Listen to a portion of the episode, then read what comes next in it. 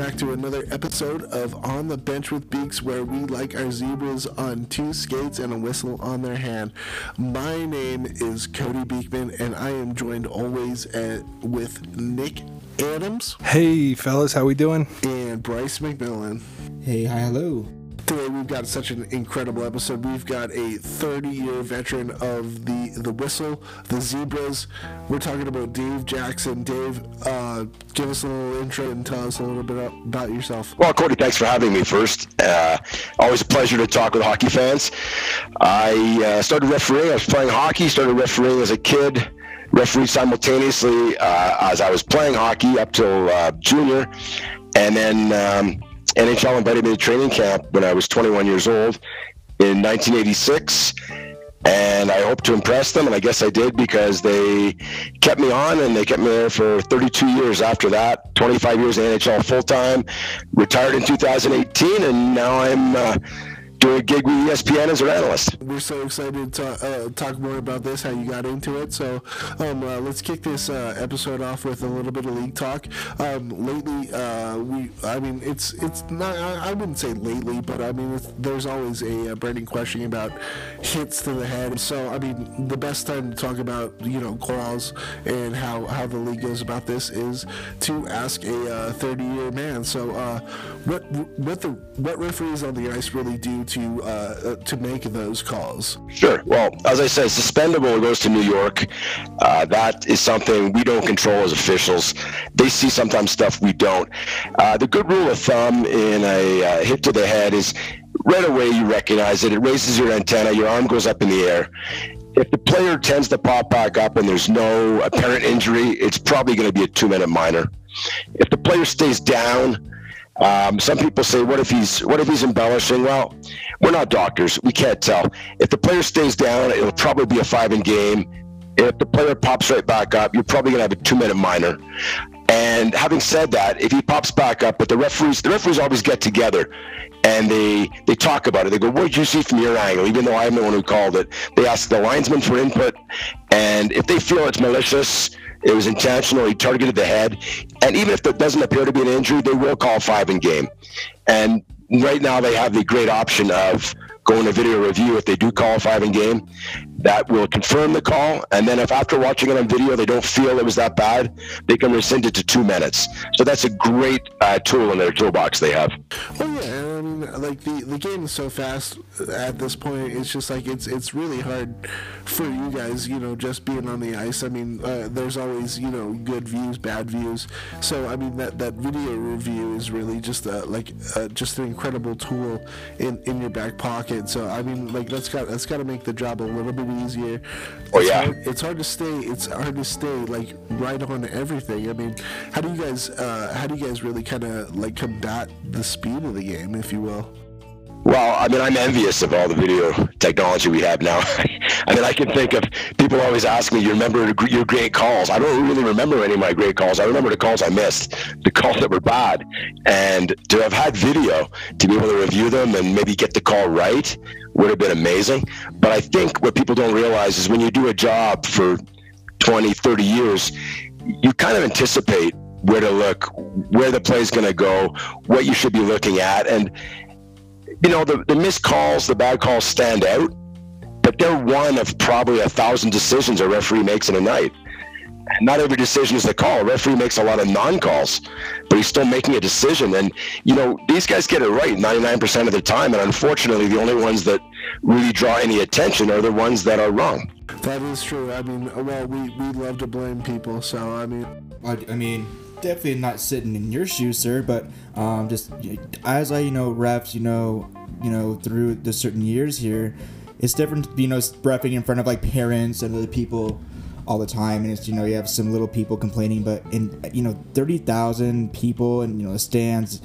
Does it pressure give you a lot of pressure as referees to to the call or anything? How hard is it for you to like, ignore it? Is it a big thing at all? It's pretty easy to ignore. The glass is so high. The music, the music, if it's a stoppage, the music's so loud. You ignore the crowd. The, the pressure comes internally about just being right and worrying about getting it right because you're scrutinized and rated by your bosses every game. If there's no one in the building live, which there is probably 30, 40% of the time, they're watching you in Toronto, making notes, and playoff assignments are based on your performance. So the pressure comes from within. Mm. But also, because you're insulated, the glass being so high, you can hear the coaches and hear the players, and that adds pressure sometimes, especially if it's a legendary coach or the bench is on you. That's where the pressure comes from. The fans, you know, the fans are biased. They're rooting for their team. Absolutely. Yeah. well, follow up question to that is: Do you guys meet as referees after the game? Do you guys have higher reps who just kind of say, "Here's what could have been happened better"? a decision could have been made this way or a solution could have been made better. Here's what you missed. Like, you absolutely. Yeah, we have supervisors that travel all across the league, and they're going to be at your game probably 40% of the time. They come down and give you an immediate debrief, but you also, after every game, you get to watch your game on on uh, on your laptop, and every call you've made and every call they think you should have made is all clipped, and you just click on the thing, and it's pretty easy, and right away you see the call you want to see or the, maybe the call you don't want to see because you missed it. I mean, uh, well, uh, like you guys really have the the most like dissected and uh, microscoped uh, position. Um, uh, Nick, what, what you got to say here, bud? Hey, Dave, you were talking about you remember someone like the ones that you missed and how you were envious of the technology today. Just from a fan's perspective, is there one in particular? If you don't mind me asking, is there one in particular that you recall that stands out that you think you might have messed up? I'm just curious. Uh, you know, it, not not one in particular that I. There's there's very few that I've called. I mean, I remember I called a high stick once, a double minor for high sticking in a playoff game, and it turns out it was a follow through.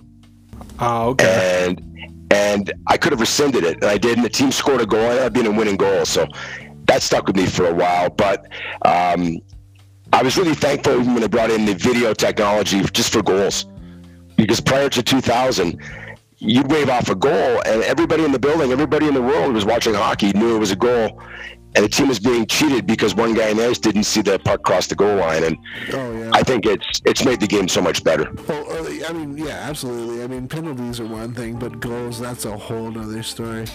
Um, all right, well, we're gonna get more into this as soon as we come back from the Dave's Zamboni's pick of the week. So, Dave, give me another beautiful Zamboni's jam.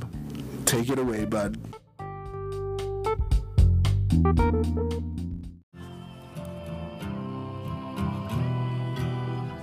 Hey Beaks, Dave Zamboni, thanks for passing it over to me. Uh, their Zamboni pick of the day here. Uh, this one's called We Write the Songs. I wanted to just try to figure out a song that could explain that not only do we want to make it to the NHL, uh, but it's the same as wanting to be a rock star when you were a kid. It's sort of a song that sort of straddles between the two dreams, but uh, in the end, we get happy when we just know that we write the songs that make the whole rink sing. See what I'm saying? Every day growing up, we would dream about this stuff. Wanna be rock stars or play in the NHL. Sticks and skates on the local pub, guitar and amp in your friend's garage. Argue about the name of the band before you even learn its song.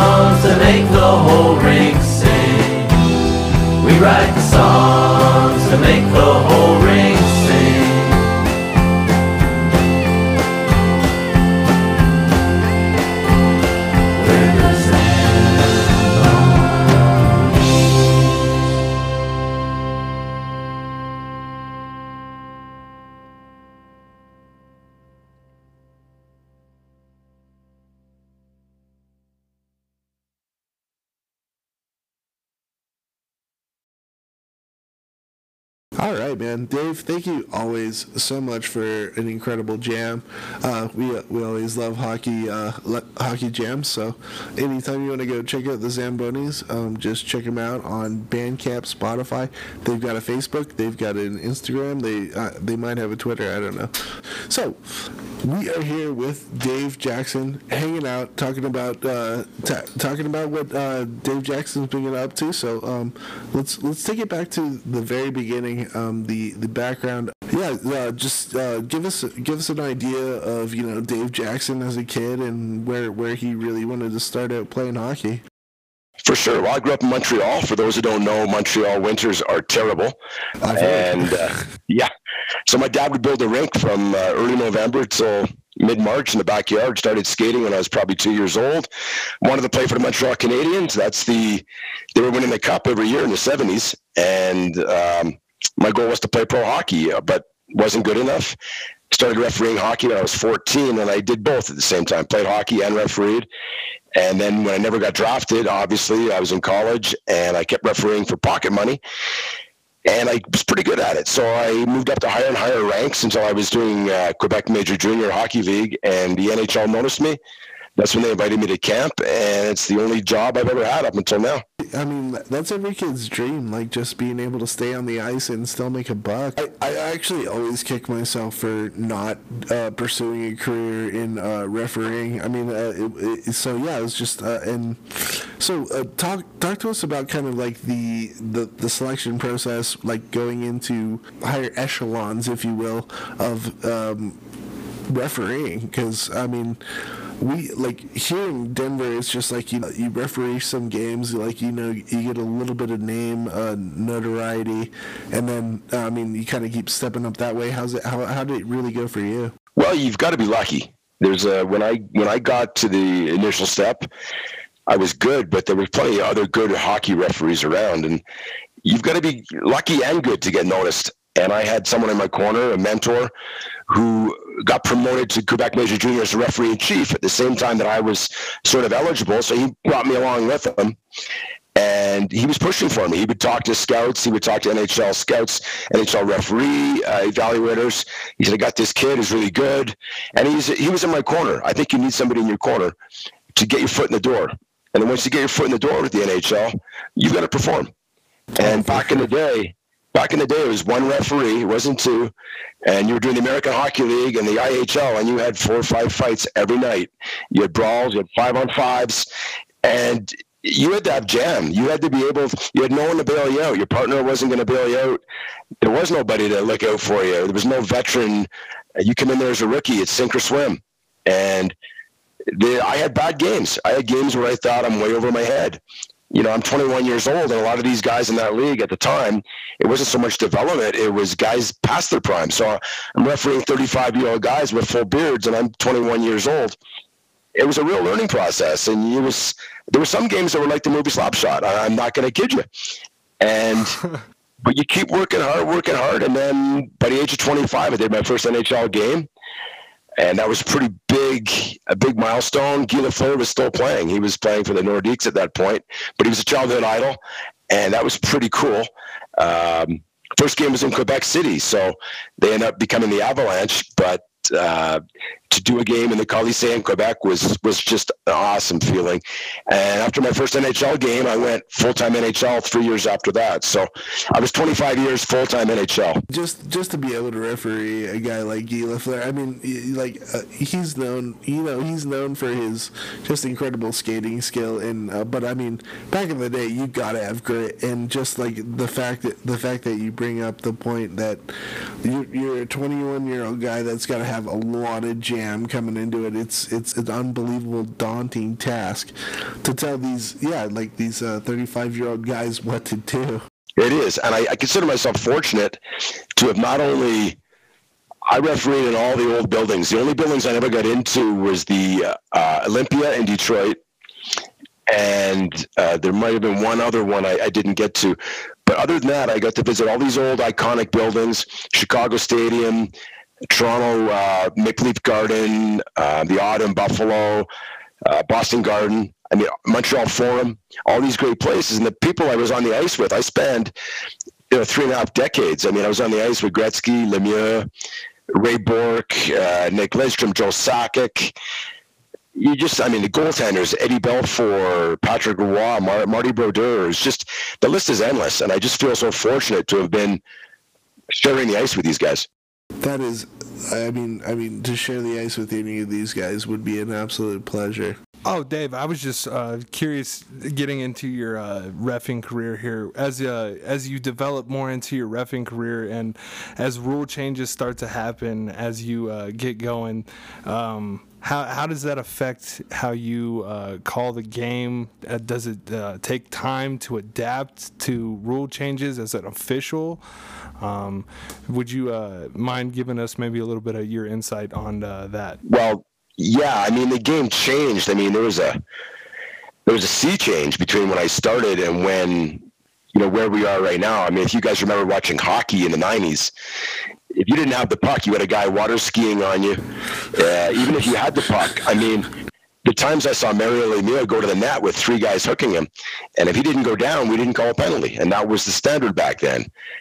Now you see the game, and if you don't call that penalty, guys are looking at you like, what's going on here? So we added a second referee. We went from not calling penalties to just letting the boys play. You know, don't let the players decide. I mean, let the players decide the game. Don't be the one to do it. To now, you sometimes have to decide the game because if you don't make a call, you're still making a decision. And you're deciding not to let the skilled players shine. So I think from the time I started in my career till I ended, you talk about rule changes. I mean, once again, it was it was a sea change. It went from basically controlled mayhem to allowing the skilled players to do what they're supposed to be doing and penalizing the players that aren't skilled enough to to compete. I mean, yeah. I mean, when you look at the clutch and grab era, it's, it's almost like black and uh, like day and night at this point. Like uh, uh, when when when you're in all of these different kind of uh, situations, do you do you ever find it like daunting that the, the like it's all like it's changed so much? Well, I'm I'm out of the game now, so I watch it and I see sometimes the guys. I I think what's daunting now is when people talk. I always talked about we don't care how you call the game. We just want consistency. But but that's not necessarily what you want because you could be consistently bad. You could be consistently poor and not call anything. And that's consistent, but it's not what the game needs. So I think what we try and do now is say we need referees to be true to the standard. And if they call the standard, that means the players and the coaches go out there and they expect the standard to be called. They know what a penalty is, they know what a penalty isn't. And if you're true to that standard, everything goes well. I think where I feel bad for guys and becomes daunting is when they're not true to the standard early on. Things escalate, things start to snowball, and they try and rein it in. And that's always tough to do. It's always tough to close the gate after the horse is out of the barn. So that's daunting, but a lot of times it's self-inflicted, and you need to you need to call the standard from the drop of the puck early in the period, and then it's. I, I never want to say it's easy. The officiating is not easy, but it becomes much more manageable when you're consistent and on standard from the drop of the puck. I mean, let's be honest here. Our uh, like a fan standard uh, of idyllic consistency is act, like pretty far from the actual truth. Well, true. I've never seen a, I've never been a ball arena and seen the cloudy uh, the crowd erupt into boos when a penalty goes uncalled against the Avs. You know, you, you think if they really cared about the standard or consistency, they'd be pretty upset when a penalty's missed on the Avs, but that never happens. 30,000 So 30,000 officials in the stands, you know better. yeah, yeah, there is, there is, but they only, they only see it one way. Oh yeah, I'm so irate when there's a call against the other team when playing the Avs. So irate. Yeah. Um, real quick, Dave, uh, to follow up with that. So, as like rule changes happening, uh, like while you're in the league, um Sidney Crosby basically changed the slashing rule for everybody, and I wonder what your opinion is on that, since he basically slashed somebody's finger off, and then uh, we doubled in slashing calls the next year. Since uh, Yeah, you were in the league then, I think when something becomes apparent and becomes, I mean, I think I think that's what happened this year with cross checking. Uh, last year in the playoffs, there was an abundance of cross checks that went uncalled, and people realized. I think it has snowballed, and it's gotten it's gotten a little bit out of hand. We didn't change the rule, and we didn't change the rule on slashing. All we did was decide to enforce it a lot stricter.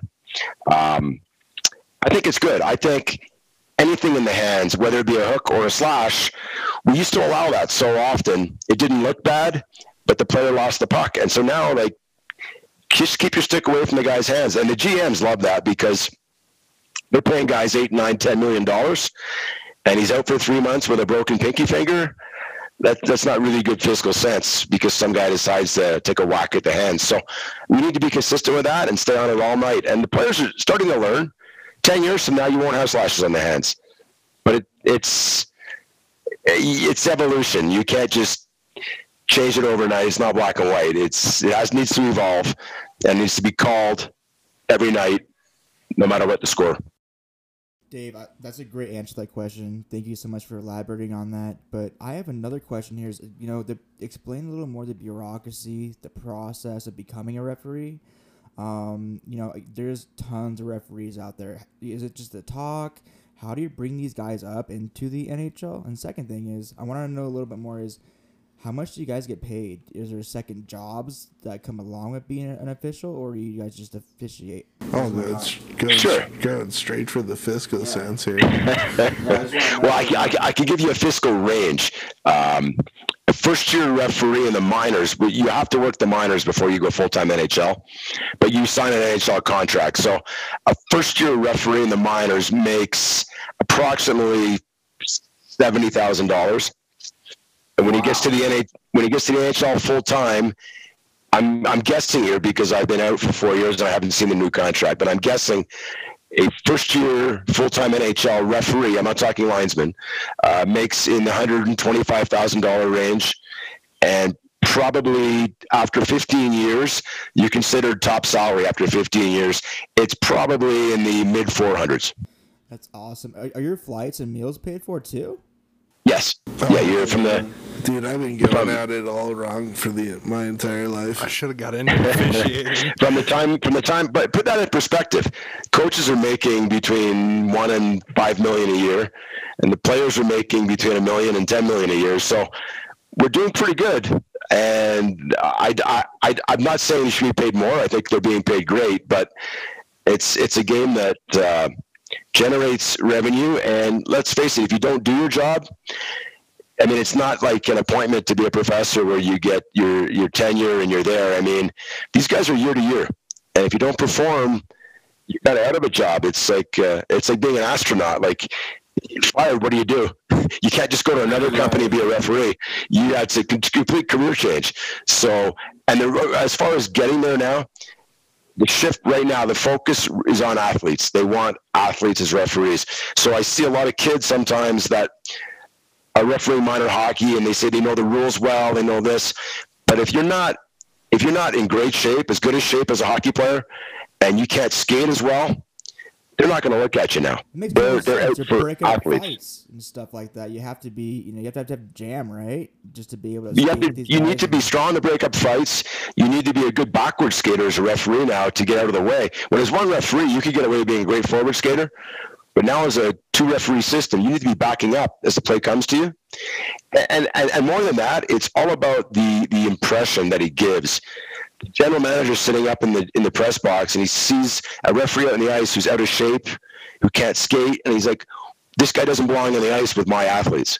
Well, I don't think that goes unnoticed with the fans either. Like, I mean, if you see if you, if you see a linesman or a referee that's super uh, super, I mean, lacking on the play, like that that instills a lot of uh, a lack of confidence in anybody. So yeah, I could absolutely sure. see that. So you explain Yeah. a, lot, a lot of criteria, you know, being athletic, you know, being able to manage a game, have control, and kind of show you have Yeah. leadership in the game. But you know, as you ref a game, and you look at these different, you know, referees who are coming up, what's that talk like? So, what are more criteria besides being an athlete and being able to skate fast? Like, what do you look for? Kind of the unsaid criterion. Yeah, unnecessary. Yeah, you look you look for a, a good communicator, because and if uh, to put that in perspective if you watch a young referee come up a guy you've probably never seen you look up his stats possibly and he's got maybe only a couple dozen games in the league. And then you watch someone like kelly sutherland or wes mccauley and you can just see the reaction of the teams. You might see a penalty it looks like a penalty or a trip and the crowd will yell and then the whistle will go and they'll come over to wes mccauley and they'll walk they'll skate away not in their head Yet they won't do that to the young referee right. because he hasn't earned he hasn't earned that kind of respect through his communication. But so I think as you become more experienced in the league, the players and coaches respect you, but they trust you, and that that's a bigger thing. And if you say I didn't see that, or you go over and say, "Listen, I I just missed it," they'll accept that. But you have to be able you have to be able to be honest. You can't lie and say, "Well, that's a penalty," because video will prove you wrong. So don't double down on being wrong. Communicate with them. Communicate with them and say, listen, from where I was standing, it wasn't a penalty, but I'll look at it after the game. I'll look at it between periods. And if I do, I'll come out and tell them, I go, listen, you were right. I missed that one. And they respect that. So I think communication and getting a feel for the game, but being a communicator can get you out of a lot of trouble. Of course. And, and on top of that point, though, before you guys have, you know, anybody enter minors or NHL, do you guys have referee stats? Is there somebody who calls too many trippings, too many hooks? Like, do you guys really average that and say, this is a referee that we want in the league who is, you know, very equal? Or the. I got to be honest with you, I don't know. I'm sure they do, but management keeps that internally and they don't. Um, they don't share those stats with you, but they will talk to you in, in, in generalities and saying, a lot of your penalties are not quality penalties. They're they're penalties that probably shouldn't be penalties, and you need to you need to call the standard. And then what they'll do is have you work on watching videos. They get video. In fact, the staff gets videos every week. It's called calls of the week, and it'll be a collection of anywhere from five to ten videos that show good calls that are on standard. And it's just to reinforce this is what a penalty is. That's how guys learn, and it's a refresher every week. And they give them a rule quiz every week as well. Well, that's that's actually great because I, have always wondered that. I was like, I mean, do, like, do guys really come together and say, "Hey, bud, uh, maybe that wasn't such a great call, or that was that was an unbelievable call." Like, I mean, who could have who could have uh, really seen that or anything? So it's it's good that there's a uh, standard that's really set Oh, it really is. And what it helps too is if you're wondering, if you go, geez, you know, it was a, that was a, a tie hockey game with 30 seconds to go. I'm not sure if I should have made that call or not. And then you watch a video seeing three of your peers making just as gutsy a call with 30 seconds to go in a tie game, you go, all right, great, I'm not alone. I am on standard, and that's what the league wants because they're showing it as a good call. Yeah, so it really helps. It's positive reinforcement. Yeah, you're not the uh, uh, island of the lonely man over here. and, and it's, it's interesting to hear you guys do these quizzes to make sure you're up to date. Um, for me, when I was refereeing, I went to this, these 48 hour, you know, training sessions and watch these silly videos. This is a penalty or that's not a penalty, and have all these debates. So, as an NHL referee, do you guys have to go through these once a year recertification process, or do you? Well, yes. Uh, we're not certified per se. We go to training camp every year, which is a week long event, and they mix skating tests. Phys- I mean, our physical fitness tests at training camp are just as hard as any NHL player. We're on the bike, uh, the shuttle run beep test, push ups, sit ups. They measure your body fat. Um, long jump. They have all kinds of metrics on you. But then we have a ton of classroom stuff too, where they show video. They'll show an hour long video just on one penalty, which could be elbowing. Then then a couple hours later, it'll be an hour long video session on, on slashing. And there's debate after every call. Is this what we want called? And guys will say, well, I don't think that's a penalty. And the boss will moderate it. And come to a consensus and go, this is what we want called. So that's their refresher. That's their certification once a year. That's awesome. There's, there's checks and balances there for sure. Exactly. Yeah. Yep.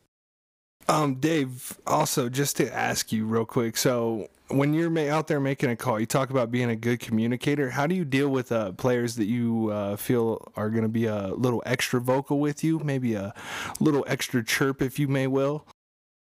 Usually, my, my, my best line was, I heard you the first two times. I don't want to hear you a third time. Are we cool? With, are we cool with that? And normally they say yes.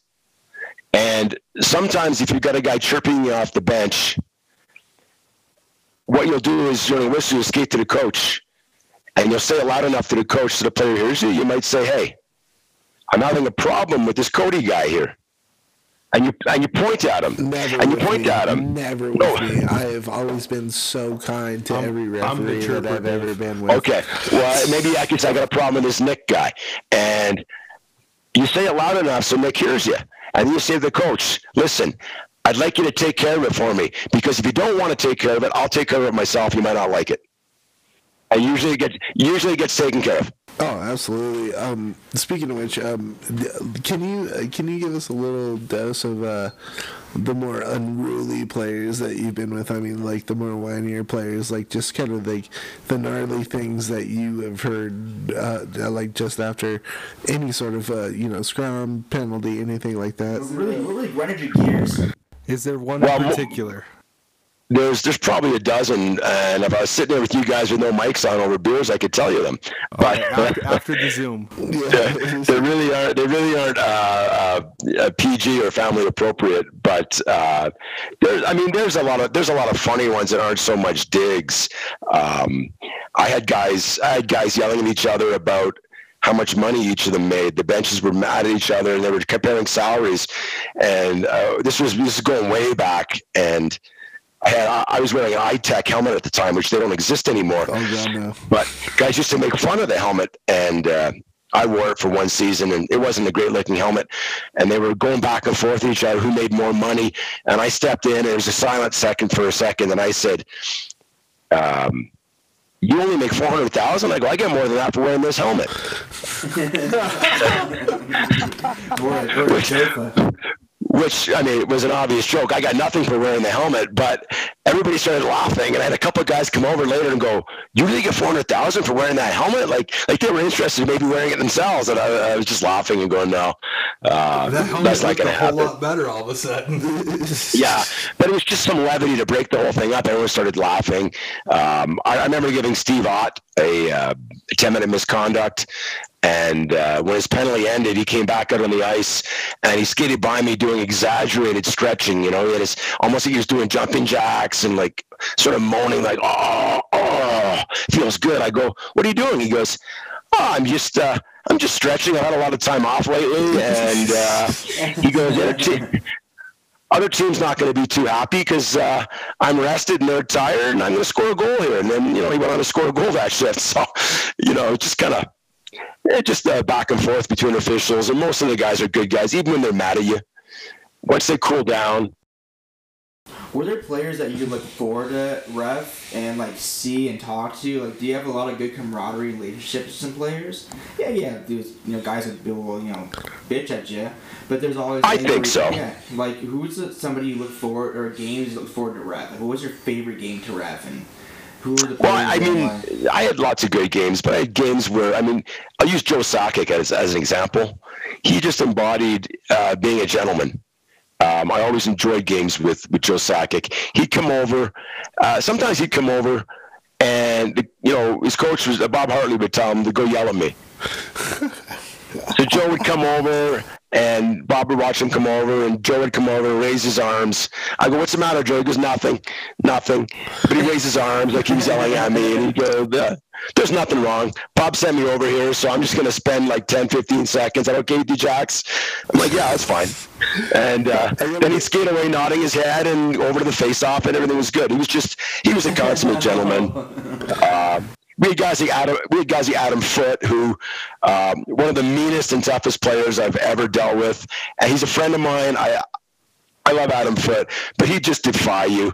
Um, and he's such a great guy. He'd come over, you'd talk with him, but you'd, you'd, you'd give him a break and say, you know, don't do that, Adam. He'd go, oh, thanks for the warning, Jax. Thanks, I appreciate it. Drop the puck, and he'd do it. He'd do it right away. You know, cross, cross check the guy. He'd cross check the guy in the head, then he'd turn and look at you like, what are you going to do?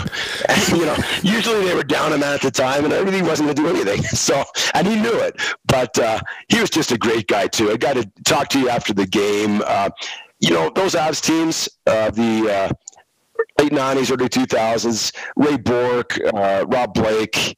They're just all just really good guys. Most of them are all gentlemen. I mean, guys like to dump on a guy like Claude Lemieux. Always got along great with him. He was he was fun to talk to. We are both from Quebec. I refereed Claude Jr. Um, so you guys are saying some pretty uh, R-rated stuff in French that nobody else could really understand. no, no, but uh, never, never. I guess. I guess a funny story. Somebody asked me once. Uh, I was talking to a player who was pretty heated at me, and uh, the player told me after the game. He said, "I'm not the player." The fan said to me, "I couldn't believe you were yawning when the player was yelling at you." And I said, well, "What are you talking about?" He goes, "Well, you had your hand in front of your mouth yawning." I said, no, that's just so the cameras couldn't read my lips. I, I, I'm actually saying some pretty gnarly stuff, but I mean, yeah, let's let's call it yawning for sure. Like the thing about Joe is, I think if he was ever really mad at you, he'd probably come over and say some like really, uh, I don't know, some, some sarcastic, but nothing, uh, nothing really uh, like sharp, if you will. No, you know what? If we had if I had 31 or 32 captains in the league the way Joe Sakic was, it, my job would, would have been pretty easy. Oh, I, I, I could I could only imagine. yeah. It's so cool that you get to just rub shoulders with some of the legends out there. Um, but there's also legendary games like Olympic games and playoff games, Stanley Cup games how do you select officials for that, and how do you feel as an official to be selected for such you know appearances for big events? It's all about all about performance. I, I guess the All Star game is more about longevity. If you've been there over ten years, it's kind of your turn to do the All Star game. I was fortunate to do two All Star games, but playoffs is all performance, and then your season performance gets you into round one and then it goes out the door. It's how you perform in round one. So you can be Stanley Cup Finals one year, Next year, you get in the round one and you make a bad call, you're done. You're not going around two, round three, or the finals. It's uh, they cut down every round strictly based on performance in that round. And for Olympics, same thing. They choose based on performance. Um, I was lucky enough to do the Sochi Olympics in 2014. That was awesome. Yeah, Dave, I was actually going to ask you um, is there uh, a difference in intensity, I guess, between refin and Sochi compared to like the NHL's playoffs? Is there? Oh, absolutely, kind of absolutely, absolutely. Um, now, you asked the guys who did the gold medal game, which I, I didn't do. That was pretty much like doing a Stanley Cup final, I think. But uh, a lot of games I did were were uh, were just mismatches. You know, we had Canada playing, I think Slovakia, uh, with all NHLers uh, on a big rink much less body contact, and one team was one team was a lot more talented. So uh, my experience in the games, they were not as intense with as much physicality. They were more like a really good regular season game. Uh, having having said that, I'm not talking about the gold medal game. That was that was yeah, that as was... intense. That was as intense a game as you'll find. Um, but NHL playoffs, there's no comparison to the intensity. Uh, you take your best regular season game and then you're going to ramp it up 10 times. It's uh, everybody's going, you know, foot to the floor. Um, it's it's intense. One more follow up uh, about the Sochi games. Uh, being there and getting to ref all the games, uh, did you at all get to witness the TJ Oshie phenomenon? I was sitting. I was sitting probably uh, eight rows up the ice from that end where he took all his shots, and it was it was so much fun to watch. It was amazing. He's an NHL All Star, and do you ever do you literally do you ever do like do you ever do NHL All Star games? Uh, I did one in 2002 in LA, and then I did one my final year in Tampa, and it is amazing. There's no pressure. The players are there to have fun. You try and stay you try and stay out of their way, which is you know what I did a good job of doing. I didn't call any penalties in two All Star games, but for an All Star game, for me, it's you get to bring your family, and they get to experience the whole thing. My three kids had full access. They're down talking with players before the game in the locker room, trying on their sweaters and equipment. It was just uh, real special special event for the family. I kind of feel like, I mean, just like for whatever the referees that they choose for the All Star game, it's really just like a bit, a bit of a paid holiday for you. Yeah, it's a little bit of a lull. You're excited to be there and just have some fun and, and make some funny That's calls. exactly like what it is. Ridiculous calls that aren't even in the rule book. So, yeah. Uh, I didn't really structure this question very well, so I'm going to try to do my best here. Um, what do you think? What do you think the the real uh, the real lesson you've learned just from being a ref and being around? I mean, all these like, I mean, especially being in so many different generations of hockey. Um, I think what it, like what has it done for you just in general? As, I mean, uh, a looking at the game of hockey and b looking at just where you've come from and uh, where you're going in life. I think the toughest thing that you, is hard to learn is nobody's nobody's ever going to tell you did a good job. You're not, and don't look for it because if you chase affirmation from others, uh, you're never going to get it, and it's going to be a long career. Uh, there's no stats. You're not putting up 50 goals. There's no there's no tangible evidence of you doing a good job. So you need to look at yourself in the mirror and tell yourself and be honest with yourself say I did a good job tonight, or tell yourself, you know what, I could have been better tonight. And it helps you in rest of life. When people yell at you, people are mad at you, you might say, I could get all mad, or I could treat disrespect with, with respect and go, maybe they're having a bad day. And just learn to walk away from it. Like don't don't take everything so personal. And that that helps you in life because most of the players are good guys. And then the heat of the moment, they're upset, they're frustrated, and you never know somebody driving the car behind you or you grocery store in line, they might be having a bad day too. Don't escalate it. Learn to de-escalate situations where people are hot. And I think those are the lessons I take away from refereeing. Which I mean, it really plays a lot to. I mean, these days, I mean, so many people, yeah, they every day they they walk outside uh, outside with a chip on their shoulder for God knows why. But I mean, uh, it's it, it really is up to kind of all of us to really just kind of like take that in stride, kind of be a little more empathetic to uh, what uh, what everybody else is doing, and just try your best to kind of uh, quell the situation, if you will. And I think I mean, I, am not gonna lie, man. I, I, th- I think uh, the hardest job ever would be a uh, you know a, a, professional sports referee because you are always the villain. You are always the villain, no matter what. I mean, uh, I mean, you, you look at it like uh, if if there's one call that goes against everybody's uh, sports team, it's it it's always your fault when, when I mean most of the time it probably isn't. So it, it, yeah, it, it's like it's yeah that, that's that's an incredible answer. Great. Um, Dave. So getting into more refing, what exactly is the process for when an official goes down? Um, we see it sometimes from time to time when a ref will get yeah when a ref will get clipped with a puck or something will happen and or then now with the COVID yeah stuff. something something happens where you have to work with a lesser crew. What exactly is the process that goes behind uh, changing on the fly to a lesser crew? Well, you're going to uh, regular season. There's there's no one backing up, so you're either going one referee, two linesmen, or you're going two referees, one linesman. Which we see Uh, a lot. Well, yeah, especially this year with COVID, guys are getting failed COVID tests right before the game starts, so they they go with three guys. In the playoffs, there's always a backup. You're always going to have somebody gets hurt. You're going to bring out a linesman or referee in the in the playoffs because those games are too important to have a missed call.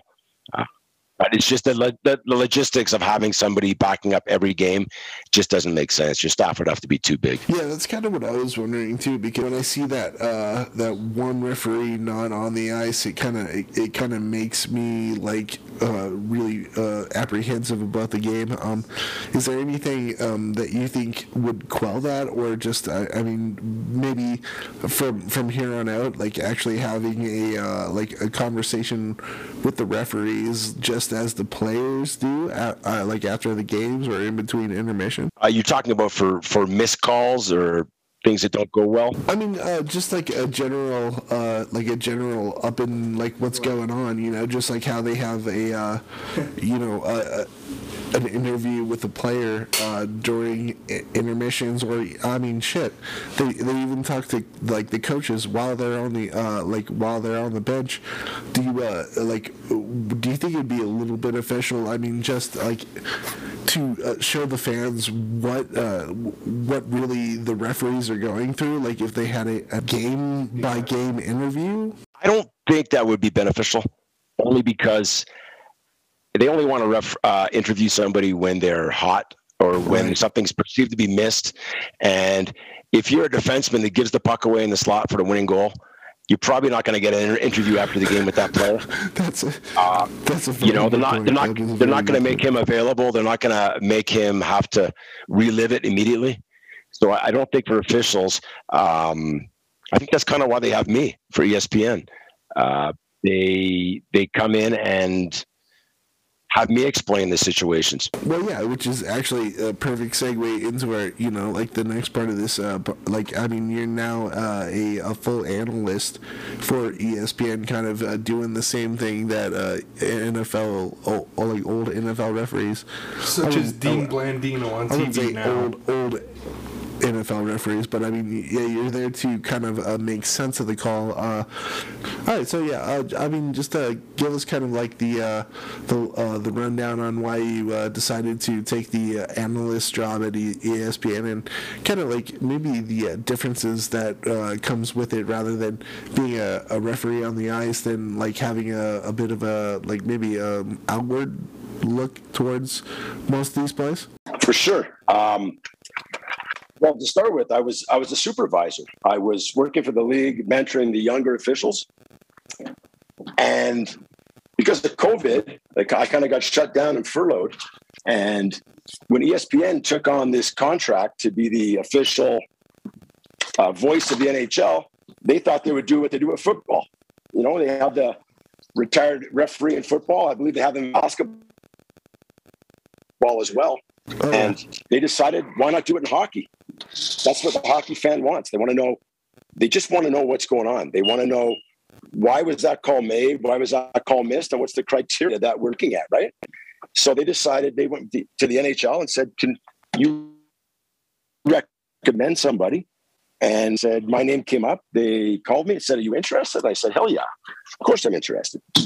And the rest is rest is history. I mean, they set me up with a camera in my house, much like I'm doing with you guys right now. And I go on live with all their production games. So whenever ESPN's producing a game, they've got me there and I'm there to answer your questions. They let you go live from just your house. You don't have to go office anywhere. You're just yeah, no. So uh, yeah, I I go live from a camera at home. Um, sometimes two games at once. Sometimes I got a split screen going, and I got to pay attention to what's going on. I honestly, I've I, have i have enjoyed having you know uh, you or somebody like uh, explaining why like what the steps were and why why this uh, call was made because they're like just like you said, there's so many times that the fans have have been left like basically just thinking why why why why that call get made why did why why why? You know? It is and hockey's such a beautiful sport in general. It just people watch the screen they think it's all fighting. You don't see the x's and o's inside of it but you know, someone like you, Dave, who was able to sit there and explain what offsides is, or an icing simply, or why this, you know, elbow, whatever it is, I think just brings more insight and brings more people and interest into the game. It's a special, it's a special position of analytical process. If you understand it, you're into it more. Right, and I think that's how you grow the game. That's how, that's how you get new viewers. That's how people who've never played the game and they go, well, I don't watch it because I don't understand the rules well, I'm trying to help them understand the rules. And I think the play by play and uh, color men that they have, color women that they have, do a good job of bringing me in when there's something that's not normal. What do you think being a uh, referee analysis adds to the game? Ooh, yeah, for sure. I think, well, like I said earlier, I believe it's like growing the game. Uh, there's non-traditional hockey markets in the U.S. that people don't watch the game because they don't understand the game. And I think by me explaining the rules when something out of the ordinary happens, I believe a knowledgeable fan base is what everybody looks for. And that's what ESPN wants. They want a knowledgeable fan base that will grow the game, that will pass on to their kids. Because let's face it, if you don't play a sport growing up, you probably don't watch it on TV because you don't understand the rules. And that's the way I am with football. I don't understand the rules. I never played it, so I don't watch it a lot. But now, you know, they pioneered the referee bringing him in and explaining rules and what's a good call, what isn't. And I, it makes it a lot more sense for me now because I watch a game and I go, oh, that's a, that should be a penalty. And then they'll bring the guy in and explain it. Go, no, the referee's made the right call. And then now when I watch a game, I have increased enjoyment because I understand it. Oh, right, and I think that's one of the biggest complaints that I've heard from um, novice hockey hockey uh, watchers is that well, like like I mean, we get it all the time. You know, we try bringing people into the sport, and they're like, "Why why'd that happen?" or "Why'd this happen?" and "What why'd what ha-? like?" It's it, you know, it, and I really do think it does add a lot to the sport. So um, what you're doing is great, man. Absolutely love it. Um, I mean, thank you so much for for the addition to the game. Um, sure, and it's a fine line for me because most of these guys I, I worked with, and most of them are my friends, and I don't want to be the guy saying, "Well, that was a terrible call," uh, or "That was a missed call." And my bosses uh, are I've been great in that sense. They said, "We don't want you to do that. We want you to explain the, the criteria. We want you to come in and explain what's going on." What are these guys looking at? And what's the criteria for that to be either a penalty or a goal or no goal, and just have me explain it, and then flip it back to the announcers, the play-by-play, and the color, and we can let the the viewer decide if it's a good call or not. They're not asking me to say it's a good call or bad call. Well, I mean, even like heavy hockey fans like us, like we we appreciate it because you know we're we're so invested in the game. Anyways, it's just like uh, it's it's nice to be left with something um, something to something uh, substantial to kind of uh, just move along with the game. And uh, we appreciate that, man. And uh, what you're doing for the game, uh, always, always incredible, Dave. But just before we get out of here, man, um, thank you so much for your time. Do you want to say shout outs before we get going? How can people follow you? Social media? What are you doing? Just let us know how they can reach out to you. Yeah, I've got a Twitter account, which uh, you know I'm trying to build my followers up. It's ESPN Ref NHL. I post a lot of rules. I post a lot of video. It's quite it's quite interesting if you're into seeing examples of rules and good calls. So come on, give me a follow. Oh no, I mean uh, OTBWB is going to give you a follow here soon. Um, so, uh, in uh, anybody anybody want to send any other shout outs real quick? I'm all good on this episode. Dave, thanks for your time. I mean, just to you and all of us out there, you take control of the game, you keep players safe, and you make the game, uh, you know, a lovely game to play, as always. So, I mean, big shout out to all the refs and what they go through. You take a lot of shit, so thank you. Thanks for having me, guys. Uh, cheers, Dave. Uh, have a great night, buddy, and uh, we'll talk to you again here soon. Right on. Good luck with everything, guys. All right, buddy. All right, buddy. Have a good night. So, thus ends another wonderful episode of On the Bench with Beaks. Uh, you can always follow Dave Jackson at ESPN Referee NHL on Twitter, and you can always follow us on Facebook, Instagram, Twitter, and you can always stream us on Anchor, Spotify, Apple Podcasts, Google Podcasts, Breaker, Podbean, Pocket Casts, Reason, and now you can actually hear our episodes on Facebook directly. And thank you to all of our sponsors, Dog Nation and Beer Nation, and to all of our monthly supporters. We love you so much. Thank you for listening as always. So, until then, vi hörs. See you later. Keep your head up, stick on the ice, right? Vice versa. And so do. Uh, skate away.